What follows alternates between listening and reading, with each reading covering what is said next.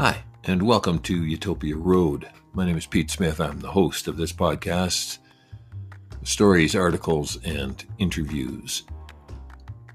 I watched something amazing today by a 52 year old Japanese artist named Miyoko Shida Rigolo.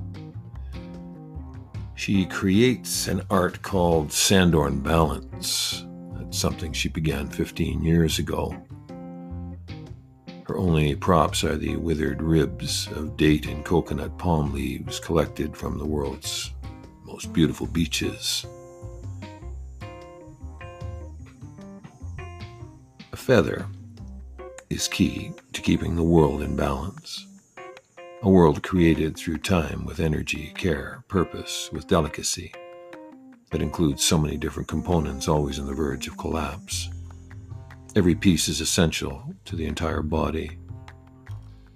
In relating this amazing video, which I encourage you to watch, to our own world, pieces of the whole are not always understood by some other parts, can be ignored at our peril, can collapse without understanding where or why it's happening.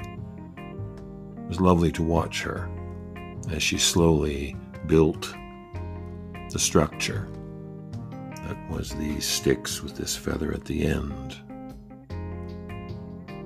And then it was freestanding. A beautiful piece, so delicate. It was lovely to watch. And Sanddorn balance is a good thing to remember when we make change, when we bull into things, when we would be better to take time, move gently show respect, allow for all of the pieces to work, including those we know nothing about, as they are all a part of a unique whole. How delicate our world is, and wondrous too, with people like Miyoko Shida Rigolo in it.